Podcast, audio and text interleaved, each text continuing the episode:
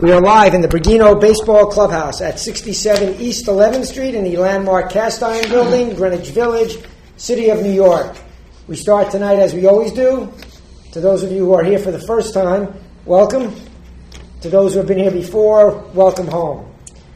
Tonight's book, 100 Years of Who's Who in Baseball, published by Lyons Press. Please join me as we welcome to the clubhouse Douglas Lyons and welcome home to the clubhouse Marty Appel.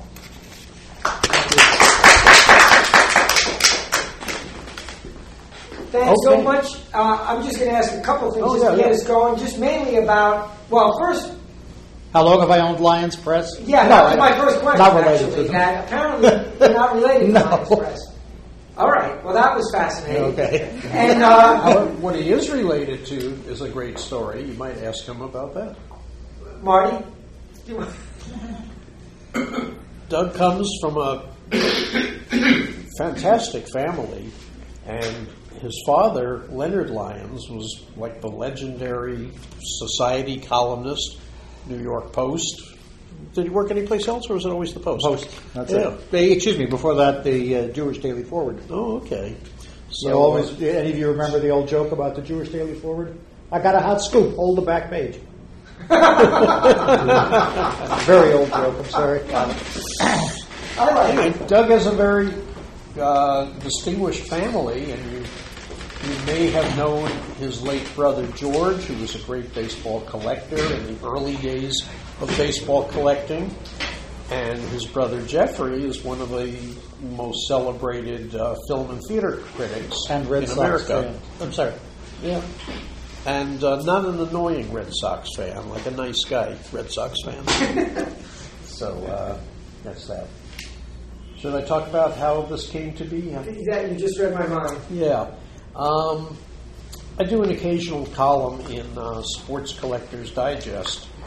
And about seven or eight years ago, maybe a little less, I did one on Who's Who in Baseball because it's this little publication that we see every year and it makes you feel good because you know it's spring, baseball's around the corner. It always comes out nice and early, like mid to late February. And you know, if you like the Baseball Register, that was a great book by the Sporting News in its day. But this one was so portable, you could carry it in a pocket almost and leave it on the coffee table and keep it there all season for reference. So I always loved this. The first one I ever got as a kid was in 1957. And uh, was a good year. I've had them since, and I've been retro bought them almost all the way back. They got very expensive in the early years, especially if Babe Ruth was on the cover. So I don't have the full run, but I've got an awful lot of them. Anyway, I wrote this column about who's who in baseball. Got picked up in Sports Collectors Digest. And about a year and a half ago, I got a call from the publisher Sports Collectors Digest, and they saw my story online. They have their 100th edition coming up in 2015, and would I be interested in getting involved somehow? Now, you probably know I also have a PR company. That's really what they were talking about. So I wound up doing the PR for their 100th edition, but at the same time, I came up with an idea for them of publishing a book just with the 100 covers. Um, it's almost like a flip book because they're all, you know, on the left-hand side of the page, and you just see baseball history before your eyes as you see all these covers. So I wrote a forward for that, and I did a complete separate forward, a whole different one, for the annual edition, which is pretty unusual to have any editorial in there, a forward for the book. Uh, we needed to embellish the 100 covers concept by putting material facing the cover about the season past and why the guy was picked for the cover and what else happened in the season. And I know Doug really knows his baseball history, is a very good writer, and has a quirky sense of humor when it comes to baseball, kind of recognizes things that other people do- don't. So I called him and I said, Would you like to do the editorial for this book? And it came together. It's starting in uh, February, maybe January. this started to appear on the Amazon baseball bestseller list in the top 10. I think it's got as high as number one one day. I believe so. Yeah. So it continues to sell well, and I guess it's touching the hearts and souls of people who grew up with the book and uh, just always, without giving it a lot of thought, just felt like uh, this makes me feel good to see this book come out. So um, I did write about the history of the publication and some of the working parts of the history. But it's a beautiful thing in that it's still available in hard copy when everything else is seemingly migrated to online only. I'm sure we all go to baseballreference.com to check on player stuff. Even baseballreference.com doesn't combine minor leagues and major leagues like this publication does. So you get the full picture of the player here, minors and majors. Um, it was a labor of love for you, wasn't it? Writing this book coincided with me breaking my right patella, That too. which meant I was home a lot. and I had time to do all the research. I'm glad my first question was, "How's your patella?" That's right. That's good. You know, the way my mind works, I'm going to look up to see if there's a ball player named Patella. Lou Piniella. That's right. He's managed the Yankees. That's right. Uh, when Marty said I have an unusual outlook on baseball, for some reason, I am the recognized expert on baseball tattoos. Ball players married at home plate or on the mound, like Mookie Wilson and Jeff Nelson, and uh, baseball license plates such as "You Are Out." And one of my favorites from New England, uh, uh, excuse me, from uh, Pittsburgh, the uh, PR director for the Pirates has a license plate that says "Scub Og," which makes no sense unless you read it backwards in your rearview mirror when it says "Go Bucs." Somebody in New England has a license plate that is, again, if you read it in your rearview mirror, it says "Reverse the Curse." It has the word "curse" backwards and 04, which I think- just think is great. Uh, Cy Young's license plate C511Y. That's nice. It's in the Hall of Fame. Graig Nettles's license plate. so tell us about the other books you've written. Uh, the first book I wrote was called Out of Left Field. I wrote it with my brother Jeffrey. The um, I had a couple of titles I wanted to use, such as uh, Princess Di's favorite baseball stories. But the editor said, no, no, we can't do that. I said, how about Harry Potter's favorite baseball? No, he said, we can't do that. I said, how about Married at Home Plate and other baseball stories? The editor said, no, single guys won't buy it. So we went with Out of Left Field, and the, the editor found a photograph of a guy doing a handstand on a bat. And I liked it because it makes you look at it and say, "Whoa, what's this?" It's Danny Gardella, played briefly uh, in the majors and then played in the Mexican leagues for two years, and uh, was banned by Happy Chandler unless he came back in time for the I think 1950 season. And he sued Major League Baseball lost at the trial level, but won on appeal. Going to take the case to the Supreme Court. Baseball settled with him. They didn't want a Supreme Court decision saying uh, you can't ban people from playing.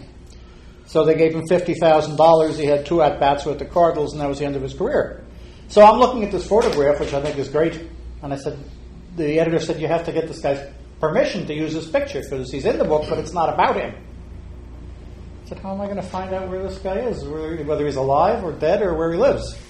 Well, many of you probably know. You can find the book of baseball addresses. It tells you either A, when he died, or B, where he lives. Lived in Yonkers, 20 minutes from my house. Called him up. I went to see him. I brought a tape recorder. I said, You know, you're mentioned in Van Lingle Mungo, which he then sang for me. Really? Yes, great. I sent it to my friends at the Hall of Fame. Signed the release and this picture in the cover is great. Then we're Jeffrey and I were at the Hall of Fame doing a, a promotion of the book, and we're introduced to Jeff Nelson's parents, not the umpire, the six foot seven inch player. And I said, you know, I have a lot of things in here like ball players married at home plate. And his mother said, oh, Jeff was married on the pitcher's mound at Bakersfield. I said, oh, really? What's his wife's name? And where? What's the date, please? That's how the second book got started. Uh, Curveballs and Screwballs. More people married at home plate. Uh, I find this very. I sat next to an older man at a bat dinner, and he was wearing a Yankee ring. And I said, Dr. Brown, what ring is that? You know, why am I asking? He had five. Uh, 1948, he said. I had the other ones turned into a bracelet for my wife or a pendant or something like that. Really? I I got a whole chapter for a book about what ring do you wear? Jeff Torborg, Yankee ring over here, Dodger ring over there. How did he have a 48 World Series ring? That's what he was wearing. But the Yankees weren't in the World Series. Uh, whatever year it was. Oh. I don't know. It was exactly It was a poetic license. You mentioned Jim Kaat. He told me a story that I put in one book. It's a great story. I mean, I barely know the man. 1960, opening day. He's the Twins pitcher in, in Minneapolis against the Yankees. He's driving to the ballpark. The highway is flooded. All the cars have stopped, turned the engines off. Drivers have gotten out to stand up and to see what's going on. He turns his car around, drives to the local high school, calls the radio station WCCO. They send a helicopter, the traffic helicopter, to pick him up and fly him to the stadium to pitch opening day. I think that's a great story. People really love their baseball. I wrote a an autobiography with the greatest pitcher of all time, who pitched for 50 years. I didn't say baseball pitcher. Eddie Feigner of the King in His Court. Did any of you ever see him play? He pitched underhand from second base, behind his back, from his knees, and blindfolded for 50 years, crisscrossed the whole country. They call him the last of the barnstormers. There's four players behind him, I think, right? Pitcher, catcher, shortstop, first base. Four players on his team. He won 11 out of every 12 games. He raised a lot of money for charity. He wanted somebody to help him write his book. I said, you know, if this is going to be, and, and then I struck out somebody else's book, I, I'm not interested. He said, I was left as a newborn wrapped in a blanket on, a, on the hospital steps. Oh, really? Yeah, there was a sign on me that said, This is a Christian baby. By Christian, his mother apparently meant Seventh day Adventist, which meant no s- swearing, no cigarettes, no drinking, and no baseball on the Sabbath. I said, Oh, yeah, I think I could write this book with you. This is interesting. We had wrote- a Seventh Day Adventist on the Yankees when I was there. Really? His name is Larry Gowell. He's famous for being the last pitcher to get a hit before the DH rule. He only pitched like one or two games, but he was pretty good. He won 78 games in the minor leagues for the Yankees. 78 games, and he never got called up, and it was because of being a Seventh Day Adventist. Wouldn't pitch on the seventh. He wasn't available either Friday nights or Saturdays. You really Oh. couldn't have a guy occupying a space on the roster like that. Then I was with Jeffrey in uh, spring training with the Red Sox. Jeffrey's a gigantic Red Sox fan. And I meet his friend Joe Castiglione, the Red Sox broadcaster, and Joe's telling one great story after another. I said, Joe, when are you going to write your book? He said, you know, when do I have time? He teaches at two universities. I said, well, you know, I'll be glad to help you. So we wrote uh, Can You Believe It? That's the most recent autobiography after 30 years with the Red Sox two biographies with him. And I wrote a biography with the player who is the nexus between baseball and my day job. I'm a criminal lawyer. Jim Leyritz. He wanted to write his biography. I helped him with that. Acquitted of vehicular homicide, convicted of drunk driving, but okay. And You didn't get him acquitted, though. no, I said, look, I'm not going to give you legal advice. You have a lawyer in Florida, great. Apparently, there are two different kinds of law in this country Florida law and everything else. That's what I've learned. People say Louisiana has its own law too, but.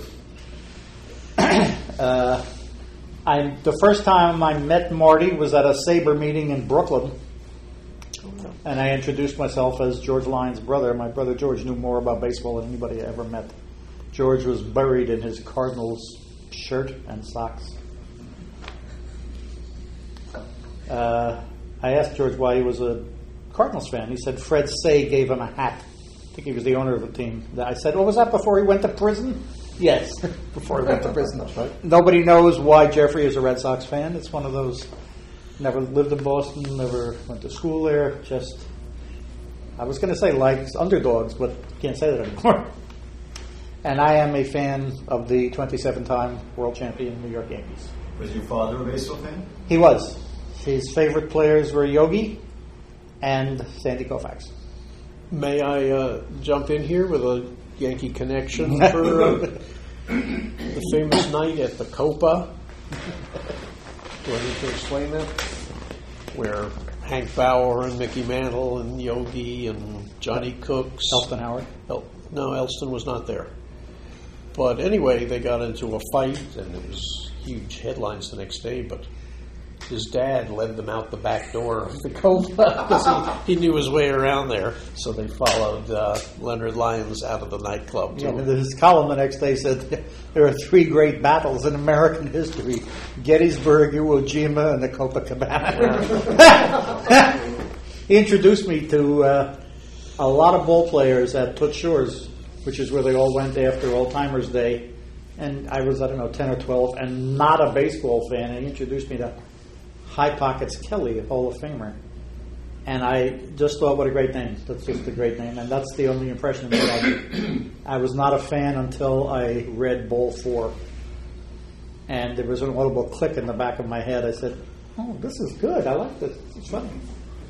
Has any, has, have, you, has all, have you all read the book? Many years ago. Well, eh, there's a word that his coach, Joe Schultz Jr., uh, used, like uh, shalom and aloha, except it's a combination of two four letter words. And uh. Balance coach. yes, Okay. Joe Schultz. He used it for good, for bad, whatever it was, that's what he said all the time. So I'm introduced to Bouton at a bat dinner, and I say, How do you do? And I said the word to him. He thought that was pretty funny. Joe Schultz, I looked him up. How many ball players can say, I was scouted and signed by my father? He was signed by Joe Schultz Sr. Then I found six other players who were signed by their fathers. This is I just Lew Krausse. There you go. So Lew Krausse Sr. and Jr., right? Lew Krausse Sr. was the youngest player in the league when he played, and his son was the youngest player in the league when he played. Anyway, so made my brain work. And Marty said, Would you like to do this book? I said, Yes. And here it is. So uh, one of the things I wrote in the introduction is uh, because players today, as opposed to in the old days, players today can go on rehab assignments and have three games in the minor leagues before they come back. You know that appears in their career record. So, uh, with the help of a little of that, and also being traded a lot in mid-season, being released a lot, being a free agent a lot. Does the name Rudy Seanez mean anything to anybody here? Yeah. Well, Rudy Seanez, who pitched until 2010, occupy his his entry was 45 lines of year by year, year, year stats to cover his 16 seasons, with an additional six lines for postseason, two lines of career totals, and then the listing of his trips to the disabled list 12, the times he filed for free agency also 12, and the five times he was released, uh, and the five times he was traded. So you can imagine how much space this took up in the book, and how happy they would have been at Who's Who in Baseball when he finally retired, and they could put six more guys in. there. Actually, I had a question uh, about the current issue. Uh, not not the book, but the, uh, The regular edition, Yeah. yeah. It's actually I'm just relaying this question that a customer had about a week ago. Somebody bought the book, bought the uh, publication, and they're flipping through it. They, you know, that's what happens. You just get into it and you start flipping and going. And he said, "Hey, why is Derek Jeter in here?" And I said, "Really?" So I looked, and Derek Jeter is in there. And so, on behalf of that, Jen, why is Derek Jeter in the 2015 I think I can answer that. Because he's Derek Jeter. Usually, if you retire, you're not in the next year's edition. That's what I figured. But how many people are Derek Jeter? No, they make exceptions for guys that you sort of want the final complete record. Oh, I see. So they did it for Mariano the year Oh, before. right. Um, Konerko, they did also in this edition, for those who want Paul Konerko's career totals. Is it still published by Harris? It is. It's been published by Harris since the 50s, mid 50s. Right, right. Harris publishes like a hundred different magazines. I, I worked there. Oh. I, I, I used to sort through like piles of dog news and who's who in baseball Yeah. to get to Slam magazine with Ben Osborne. Yeah, and I, I, I would tell them, I would tell Stanley 15 years ago when I was like 20 that you need to do more with this brand, and they would. And what with dog news? No, no. Who's who in baseball? Well, that's how they came around I'm with glad. finally. I'm, I'm glad they they spent some money, which is a rarity for them. So good for them. Good Money? Yeah. Yeah. Fire yeah. Right. Another thing of interest that some reviewers of the book have pointed out was kind of interesting. There wasn't a black player on the cover until Lou Brock in 1975. No, I think Willie Mays was. Willie Mays had a small A picture, a secondary yeah, yeah. picture. So I started to look at this and I go back and all, and I saw like the most notorious where it should have been. The 1955 edition, following 54, uh, Willie Mays won the MVP award and made that remarkable catch in the World Series, and Alvin Dark is on the cover of the 55 edition. So there's nobody around who can ask what went behind that decision. But one presumes if you're in that business, you put on the cover that which you think will sell the most copies on the newsstand. So you can't say it was like an editorial racist driven decision. It was really a reading of the marketplace at that time as to what people would buy. Jackie Robinson was never on the cover. Hank Aaron was never on the cover. Um, Yogi never on the cover. Yogi was never on the cover. Alvin Dark was such a famous player. I mean, I know who Alvin Dark was, but he was that revered at that time. Well, he was the shortstop on the World Champions, but uh, wasn't that great. Not a Hall of Famer. Not that that's the criteria. He had also, at different times, spoken out against the new people Yeah. coming in, and I'm Yeah. wondering if this was a statement on yet another level. You, there's nobody to ask. There's nobody to ask. Uh, the one question I'd love to ask, because this is an oddity. Periodically, they will add a new column. I mean, nothing like sabermetrics and the things that we see today on expanded stat sheets. But there was a time they added stolen bases because they hadn't been in there. And even though it meant resetting the whole format for every player, they did it. This was remarkable when I stumbled on this. They did not have a home run column until 1940. They missed somehow Babe Ruth's importance. Uh, no home run column in Who's Who in Baseball until 1940. What could that discussion have been like sitting around? At that time, the publisher was Baseball Magazine. There's only been two publishers, Baseball Magazine, and they went out of business in the 50s, and Harris took it over. But can you recreate a discussion in a little conference room at Baseball Magazine? You think we ought to add home runs this year? And somebody said, ah, that's a passing fad. They're going to go back to the dead ball. It's vulgar, now." right? Home runs are vulgar. Yeah. So that was the strangest thing I stumbled You said those were the publishers. Was there a particular person who was behind getting all the statistics? And Yeah, and they were always sort of the stars of the statistical world. Pete Palmer today, in their time, there was um, Alan Roth, the legendary Dodger statistician. Uh, Elias Sports Bureau did it for several years. Bill Shannon did it for some time. Um, Lanigan, I'm blanking on his first name, but he was he was at the Hall of Fame staff in the early years. He's encyclopedia or something like that. Yeah, and he was like the first guy that did it.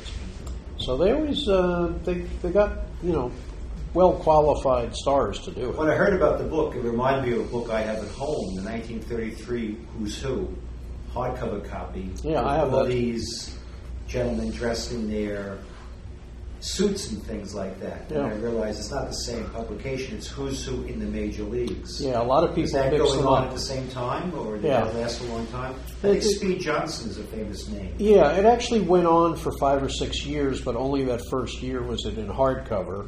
Then it became like a five by seven soft cover, not as collectible, not as interesting. This was a beautiful book. Who's Who in the Major Leagues? Every player went to a photo studio in Chicago where wow, both leagues, you know, went.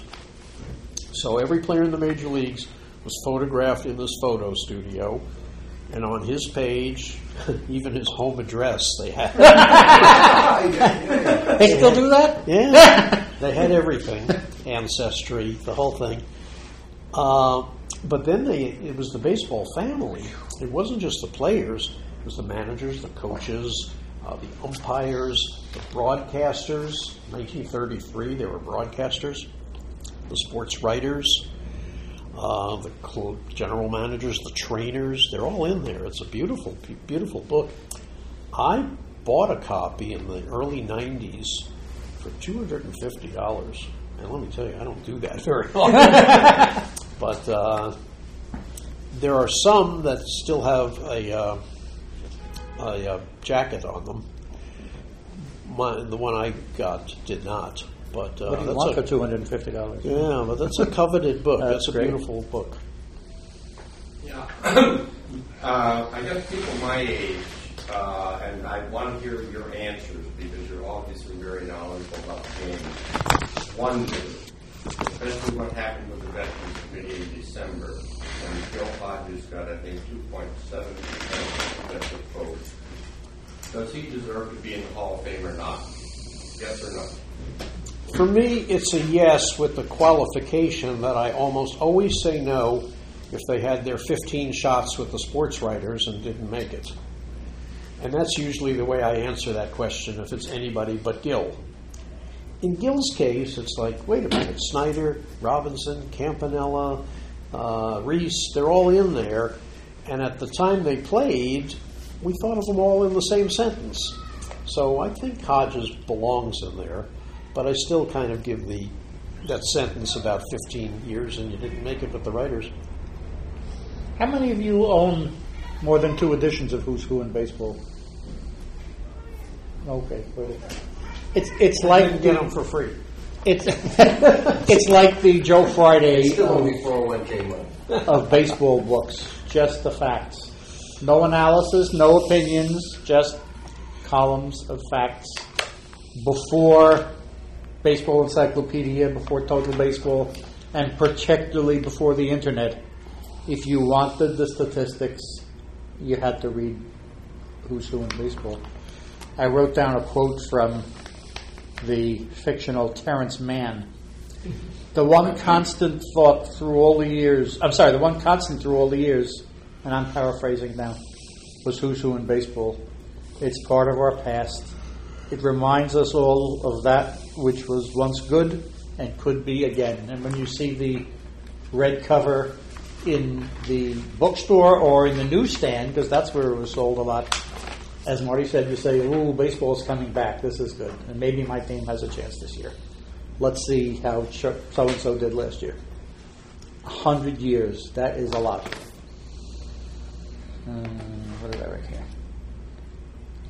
You could buy the first year of Who's Who in Baseball for 15 cents. Price didn't go up to a dollar until 1972. Probably cost a lot more. The 1972 edition probably cost you more than a dollar today.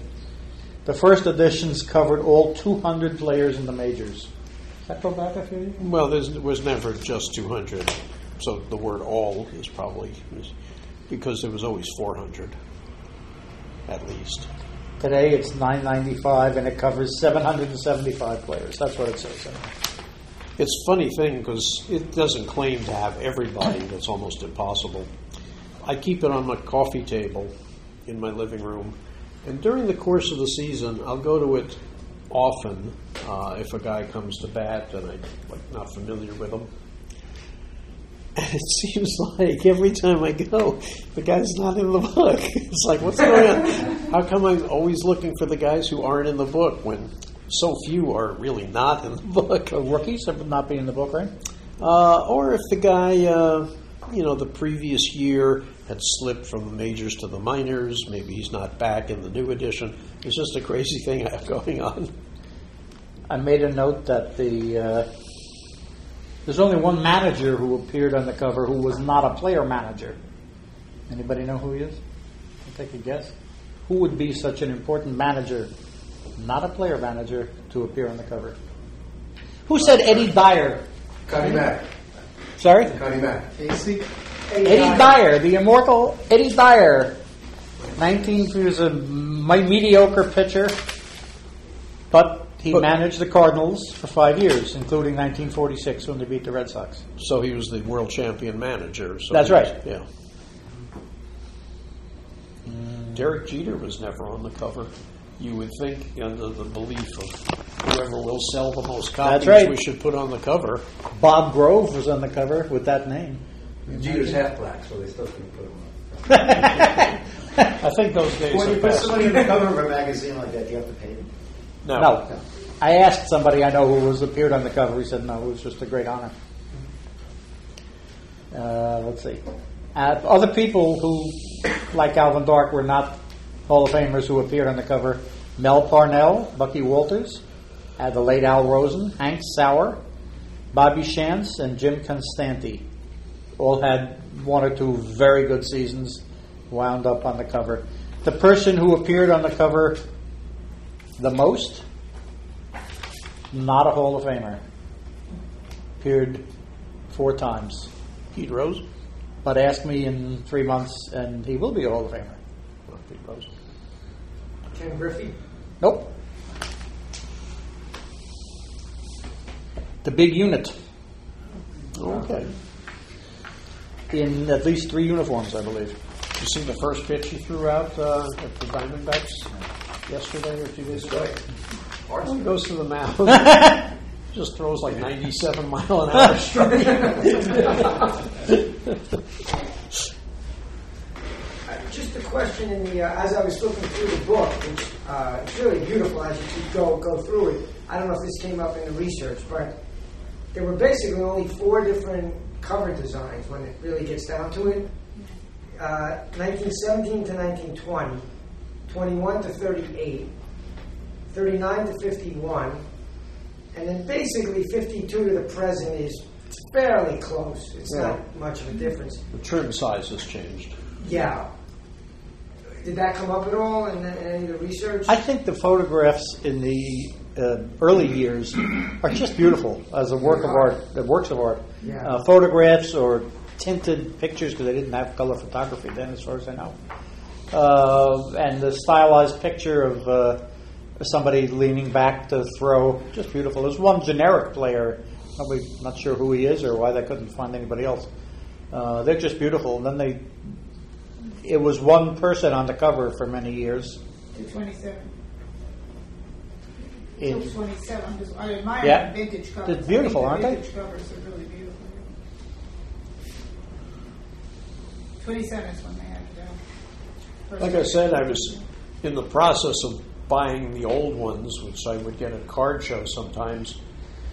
But if Babe Ruth was on the cover, which I think he was twice, it just made the price crazy.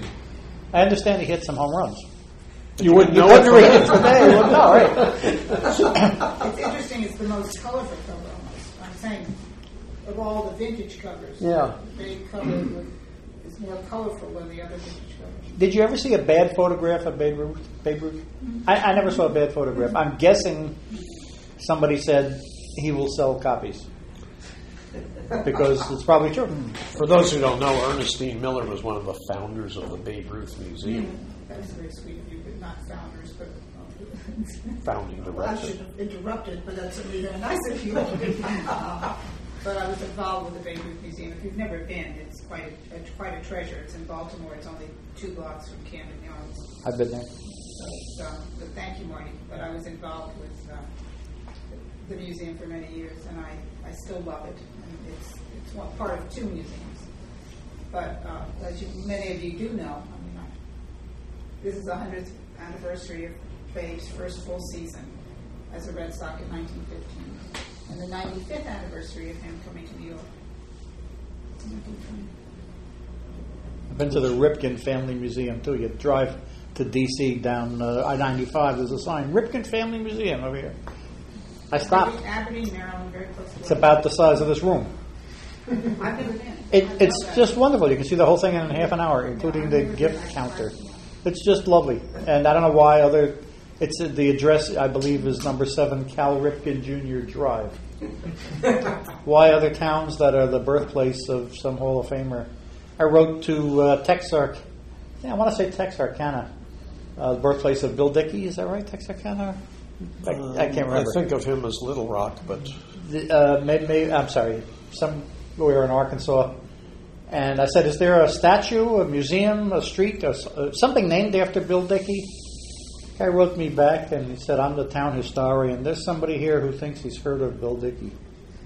I, think this guy is a very underrated Hall of Famer. They say when a pop foul went over Dickey's head, he could tell whether it was going to land in the stands or not, so he didn't chase balls that were out of play. that's, that's a talent. we digress a moment. But since you bring up Bill Dickey, um, is really underrated today because even as recently as the late '60s, when Yogi Berra was fresh in people's minds, Dickey was voted the best catcher in Yankee history. In 1969, there was lots of centennial-related polls. Dickey was really thought of as the man, the, the best catcher, if not in baseball history, certainly in Yankee history. But the power of Yogi, just being around all these years, people loving everything about him, including the way he stood up to George Steinbrenner during those years of the boycott. Yogi is like surpassed Bill Dickey, like this. If you ask people, you know, who's the best catcher in Yankee history, everybody says Yogi Berra. Bill Dickey, very underappreciated. Nobody remembers any witty things that Bill Dickey said. Right? That was a I problem. mean, that's I mean, you remember everything He was, Yogi uh, said. First recipient of the Yankee, uh, you know, in 1976, they did their first dinner, and he was the first recipient. Oh, that's nice. The welcome home dinner. Welcome home. He was, and he spoke. I happened to go there. It was a reasonable price at that time, Uh-huh. and uh, he was very uh, humble. He was he managed the team for two years. No, he managed the team for two months, That's what I meant. and they wouldn't give him a contract guarantee for 47, so he quit. And he sat out the whole 47 season back in Little Rock. And then when Casey came to manage in 49, and Yogi was a, you know, just learning catching, they brought Dickey back. Yeah, Yogi said he learned me all his experiences. Yeah. Those welcome home luncheons, um, they used to be until the mid 50s or late 50s, they would be in the uh, Concourse Plaza Hotel, and they would be welcome home lunches before opening day game. The whole team would be at the Concourse Plaza Hotel on the Grand Concourse right by Yankee Stadium. They'd finish lunch, they'd pile into buses, go three blocks to Yankee Stadium, and that was the ritual for opening day. I don't even think it's three blocks. Right about. so you never know what you're going to learn when you come here. I have a hundred year thought, um, and it's something that bothers me is because this has changed in even the last two decades of me being a 14 year old fan and now a 34 year old fan. You see it in spring training. We understand there's free agency. The players are they've been critiqued a lot in the NBA NBA players being fraternizing off the field, so to speak, off the court. I don't like when a player gets to first base, slides in the third, and you can see that he's very close with the guy on the opposing team. And even since the 80s, I've seen change in that. And it's understandable. They spend a lot of time off the field even though they're on opposing teams. Um, how do you gentlemen feel about that, you know, being baseball men for a long time? I asked, I'm sure Marty knows this much better than I do, but I asked an umpire about the non fraternization rule. Okay? During batting practice, an umpire who was going to umpire the forthcoming game would sit somewhere in the stands and watch to see who's fraternizing with guys on the other team. Not supposed to do it. And they get fined. Yeah. They would get fined. Fifty dollars or hundred dollars. Yeah. I don't think a fifty dollar fine means much today to a guy's making four million a year. So they, they don't enforce that anymore. As far Well, as part know. of it is the union, in Yep. that they're all brothers in the same union. A lot of them have the same agent. That's right.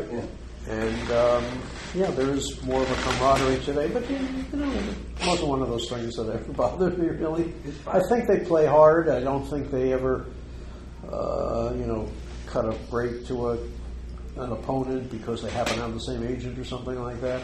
Probably not. They all shook McGwire's hand though, for all the wrong reasons. The Cubs when he rounded the bases, so it's not always bad. Yeah, But, Well, you had Yankees that didn't even fraternize with each other. that's true. Yeah. Takes us back to the Reggie years. That's if you were lucky. yeah. who hates who? So, who wants to talk about Pete Rose? That's usually uh, comes up. But yes. Is he a Hall of Famer or not? Well, looks like Rob Manfred will decide. Um, want my opinion? You know, should we see a show of hands first? Should he be exonerated and made eligible for the Hall of Fame? Oh, those, is that the choice? Should he be He's made not going to be for the Hall of Fame? exonerated. But has he paid his penalty? 25 year ban from baseball. I'm really like a nice guy about almost anybody's infractions, and they I pay hear a big price butt and move on. With Pete, I can't get past the crime because there's things that not everybody seemed to grasp out of the Dowd report, which are dreadfully true. First of all, if he bet on every game the Reds played, so you say, all right, you know, this was all about winning for him. That's Pete. But he didn't. He didn't bet on every game. So what was going on with the days he didn't bet? That's really troubling. Because it may not have been true, but on the days he didn't bet, he was delivering a message to his bookmakers. I'm not betting tomorrow. Wink. And let's say he owed his bookmakers $2,500. Is he getting even and not having to pay because he's giving them a tip? Just raising the suspicion is so serious to me. That's a terrible thing. Furthermore, people try and distinguish between, well, as a player, we're just voting on him as a player. What he did as a manager is really not part of his plaque anyway. I mean, he's the hit king, you know. He bet as a player. He bet as the player manager. But in those years that he was player manager, he was placing bets. Is that part of the Dowd report? It's in the Dowd report. Now, Kostya Kennedy in Sports Illustrated last week wrote about Rose, and he put in there that uh, Pete bet as a player. And I was like, really? I didn't know that was part of. Uh, Player, uh, not player manager, player. well, he wrote player. Player. The Dowd report, which I went back to, says player manager.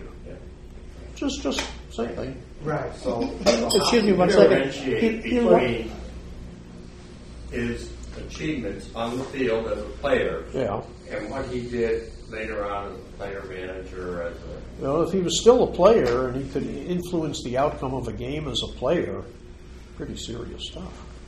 He also lied about it for 25 years. he And he wrote three books, uh, uh, one of them with um, Roger Kahn. Roger Kahn. said, Oh, I didn't do it, I'm being frank. Um, Does he have to disgorge all the money he made from those books before uh, he should be eligible? I, you know, if they if Rose is allowed, I agree with everything Marty said. If Rose, if Manfred allows Rose to be eligible, what about uh, Joe Jackson? The more than 25 years for him. And he took, what is it, $48? How much did Jackson take? Not, and also Rose is a felon. You know, he went to federal prison for uh, cheating on his income taxes, too. I beg your pardon? The thing, Steinbrenner. He's not in either. I think the only way Rose possibly gets in is posthumously, George. so he can't gloat about it.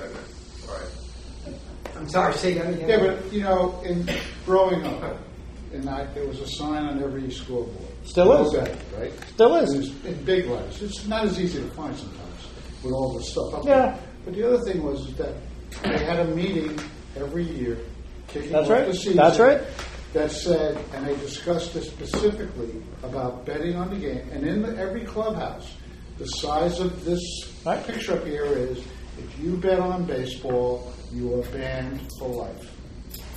And that was that was paramount in the whole scheme of going into baseball. So imagine what I thought when I went to Yankee Stadium opening day two days ago, and there's billboards all over the place. Oh yeah, Bohemian Summer. DraftKings, Oh, the official daily fantasy partner of Major League Baseball. DraftKings.com. More sports, more winnings, more millionaires with the MLB logo. And, and Citi Field has the Caesar Palace, Caesar uh, Suite. Yeah, but I'm not a player. I'm not a player. Yeah. Okay, and uh, so that's it. But there used to be When signs, Rose- no betting for the when I remember as a kid sitting in the corner of the Yank of the of the uh, bleachers at Yankee Stadium. You could get down right in the corner, and the Yankee dugout, the Yankee bullpen was right there, and the players sat right there. And you were, and I was ten years old. Like I'm really going to slip them a piece of paper that says "throw one in the dirt," and they would not look at you. They wouldn't talk to you. They they never signed an autograph on the side of the rails in the 50s. I used to go to games. They never signed for kids. They just they were not allowed to go near the stands during before the game. This was because they were not supposed to have any contact with anybody prior to the game. It's true, and in fact, the modern era of players are much more accommodating since the strike of 94 95 when they were, you know, the They fans thrust the ball into the stands. Yeah, that, that's when that all started. But I remember it because uh, I had an, my uncle was uh, had a section. He was a member of the Section Five Club in Yankee Stadium, which was all the sports writers. and it was he was right above Mel Allen, and my aunt didn't like to go because he would go to the club and no women were allowed. And I used to, and I hated the seat because you couldn't see the field. And uh, he would, you know, we talked about it. He told me all the time about about the players.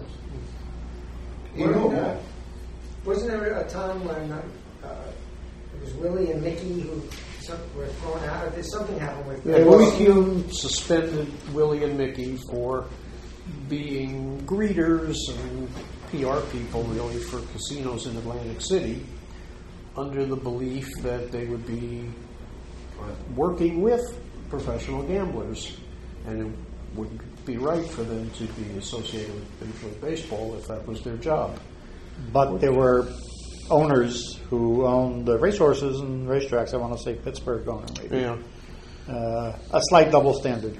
Yeah. When Ueberroth came in, the first thing he did was uh, restore Mantle and uh, Mays, I believe, right? Yeah. Uh, Roger Clemens got only 30% of the writers' vote this year. He's been acquitted of criminal charges. So were the Black Sox. Pardon? So were the Black Sox. Acquitted? They were acquitted. They were.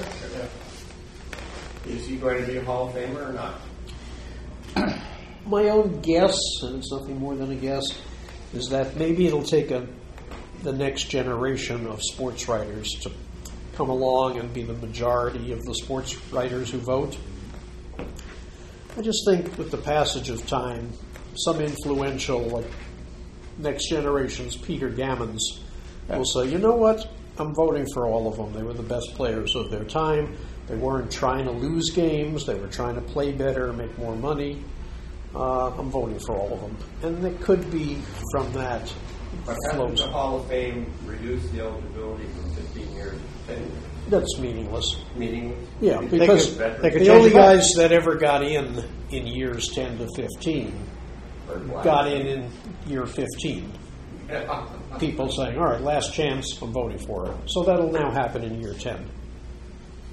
Should the base, my thing is, should the baseball writers be the sole arbitrator of who gets in or not? Because, first of all, they, a lot of papers don't have. Like uh, last year, Seattle didn't even send a, a reporter out the last month of the season. The New York Times doesn't send anybody out with the Mets when. And the uh, so and the other thing is, is the writers. I mean, I just should they be sole? Well, we're seeing a change in the composure of, you know, the composition of what is media. Uh, for a long time, it, the sports writers were the logical ones. They're not going to willingly concede that other people should come into their territory, so it will not be without a battle. But there are a lot of well qualified guys who don't work for print newspapers who know the game really well. I think maybe the uh, election of uh, Roger Angell, who was a magazine writer, Yeah. maybe the first straight magazine writer to, uh, to Oh, win this. he was the first guy who wasn't in the Baseball Yeah. Writers Association. But over time, you know, there are going to be people who write for Grantland or who write for uh, Yahoo or Huffington Post. Or like a, who who could say that Gary Cohen doesn't deserve a Hall of Fame vote at this point? Vince Scully. Right. Yeah, sure. My thought on Rose, and I, I, I've, I've talked baseball with both your nephew and your daughter in, in the room, with Deborah and Ben.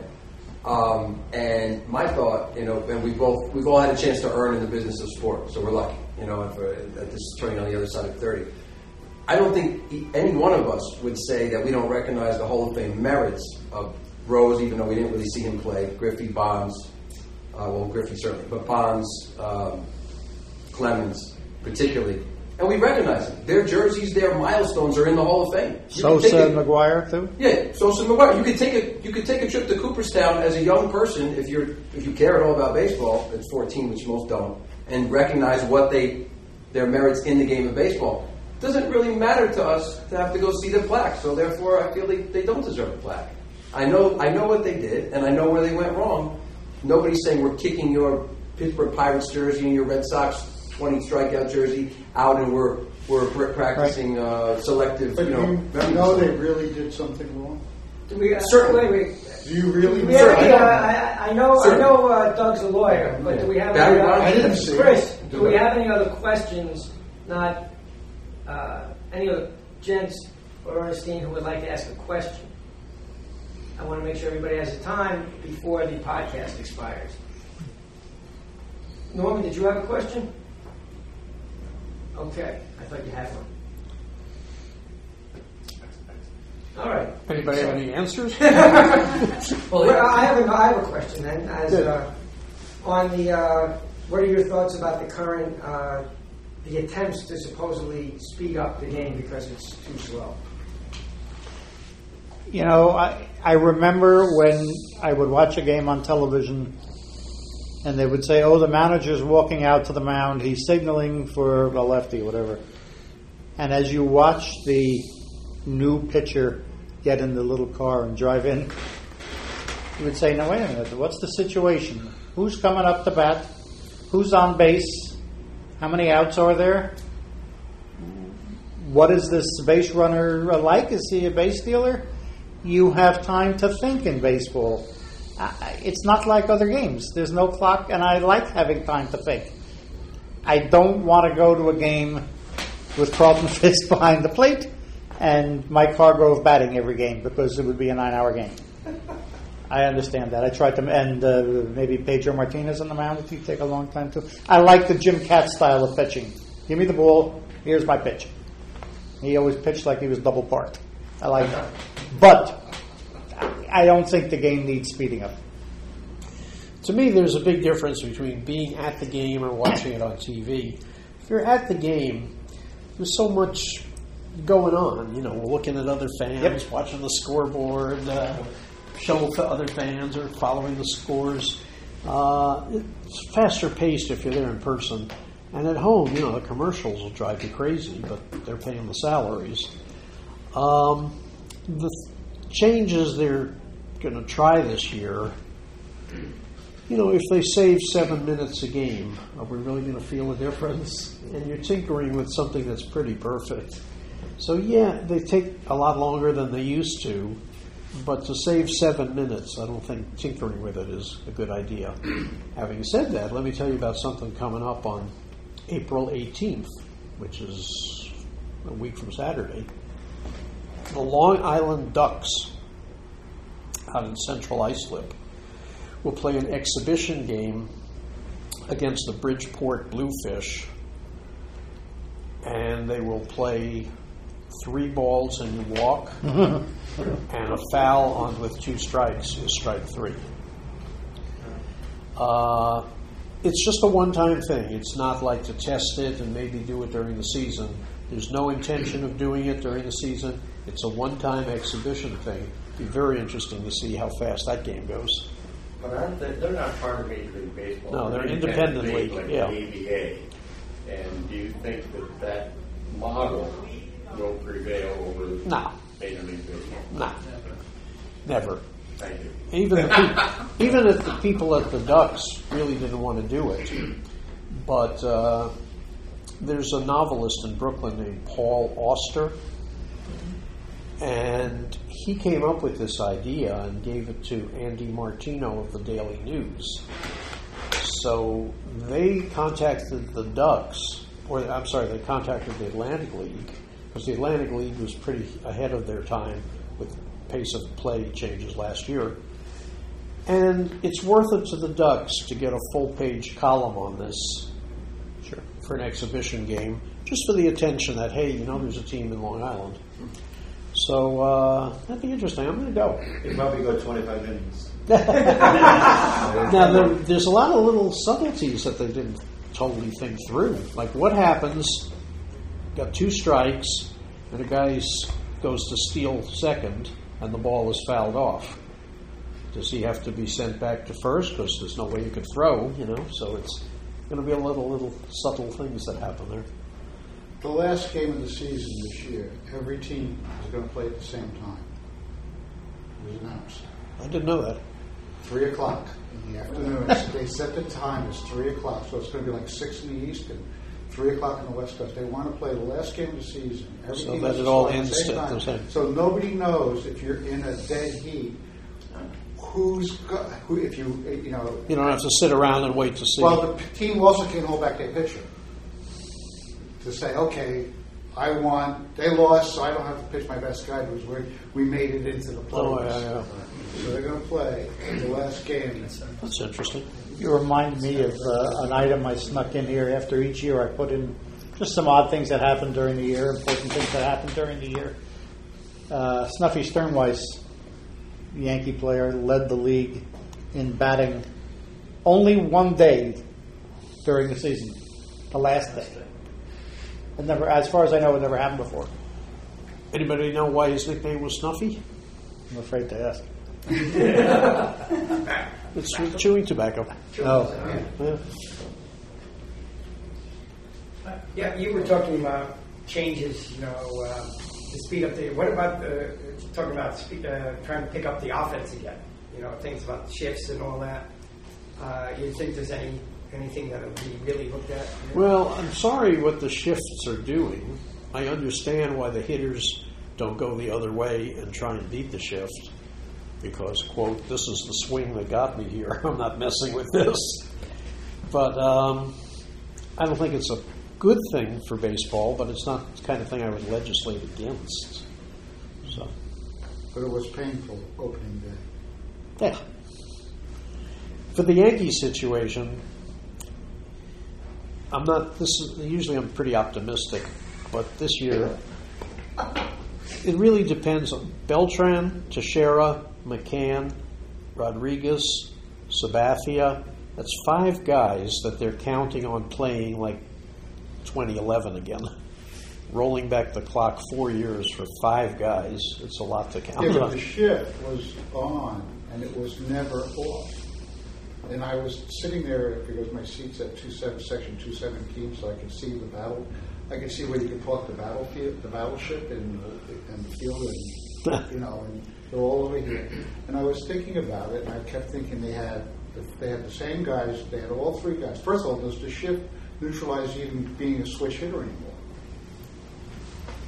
You know, why be a switch hitter if you're best if you're best at batting right-handed and you get up and you're left-handed and you're a dead pull hitter and they're all shifting on you, why don't you just go back to batting right-handed only then? But you notice none of them go the other way. But I thought about it when I was looking at the field, and I was thinking maybe you have to rethink your lineup too. Then, in other words, maybe you take a guy like Els, uh, Ellsbury and you take the Gardner, and you say, then I don't need to. Gardner maybe leads off, but I'm going to bat McCann second now, and I'm going to have Ellsbury bat fourth. I'm not going to have my stacked lineup. So, if, because if you got a guy on base that can run, they can't just shift the way they shift on these on these left-handed batters. Because the third baseman is almost behind second base on some of those shifts on the Yankees. Yeah. So if you can, so you got to then figure out maybe the lineup, the traditional concept of the table setter, the slugger, you know, and then the next, the three, uh, the three last guys up. But I mean, change. You might have to think about how you look at your lineup. Right. Break it up. You said something about this is the swing I have, but I think some of the players uh, are, are really stubborn. Last year, Teixeira said, "I'm not. I'm being paid to hit home runs." Uh, to me, he's being paid to drive in runs. Not if you can drive in runs. If you're getting shut off all the time, yeah, go the other way for guys on the base or something. I think that they're really thinking very short-sighted. Yeah.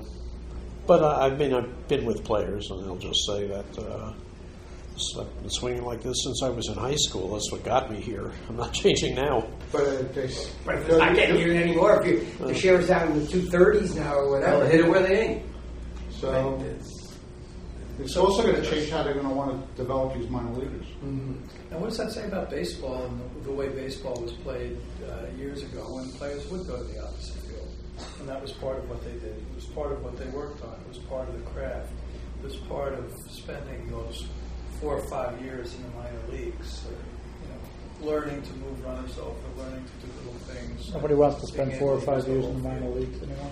Well, I know, but you're right, I agree with you, but it's, it's still Nobody wants you to know do that. The, the value is Cody the same Decker. Value, you know, it's, uh, Sands.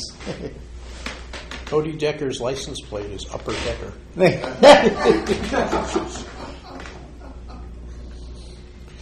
But the shift is, you know, everybody does it, and they. I even saw shifts on right-handed batters last year, which are shocking. Yeah, I know what you mean. Uh, I had I, I saw thought about it, and then I was sitting at a game, and I realized they had a shift on right-handed batter, and I was like, and he hit into the shift, Wow. you know, and uh, so it's gonna be a problem. I mean, forget the speed of game. I mean, if you want to watch one nothing, or you want, you know, it's gonna be a problem. We can, uh, if there are other questions, we can keep going, but we are going to have to say farewell to the podcast audience. So I, I would just, once again, for those of you listening, please pick up the book wherever you are 100 Years of Who's Who in Baseball, published by Lyons Press, no relation to Doug Lyons, but written by Doug Lyons with a foreword by Marty Appel. Thank you, gentlemen. Thank you.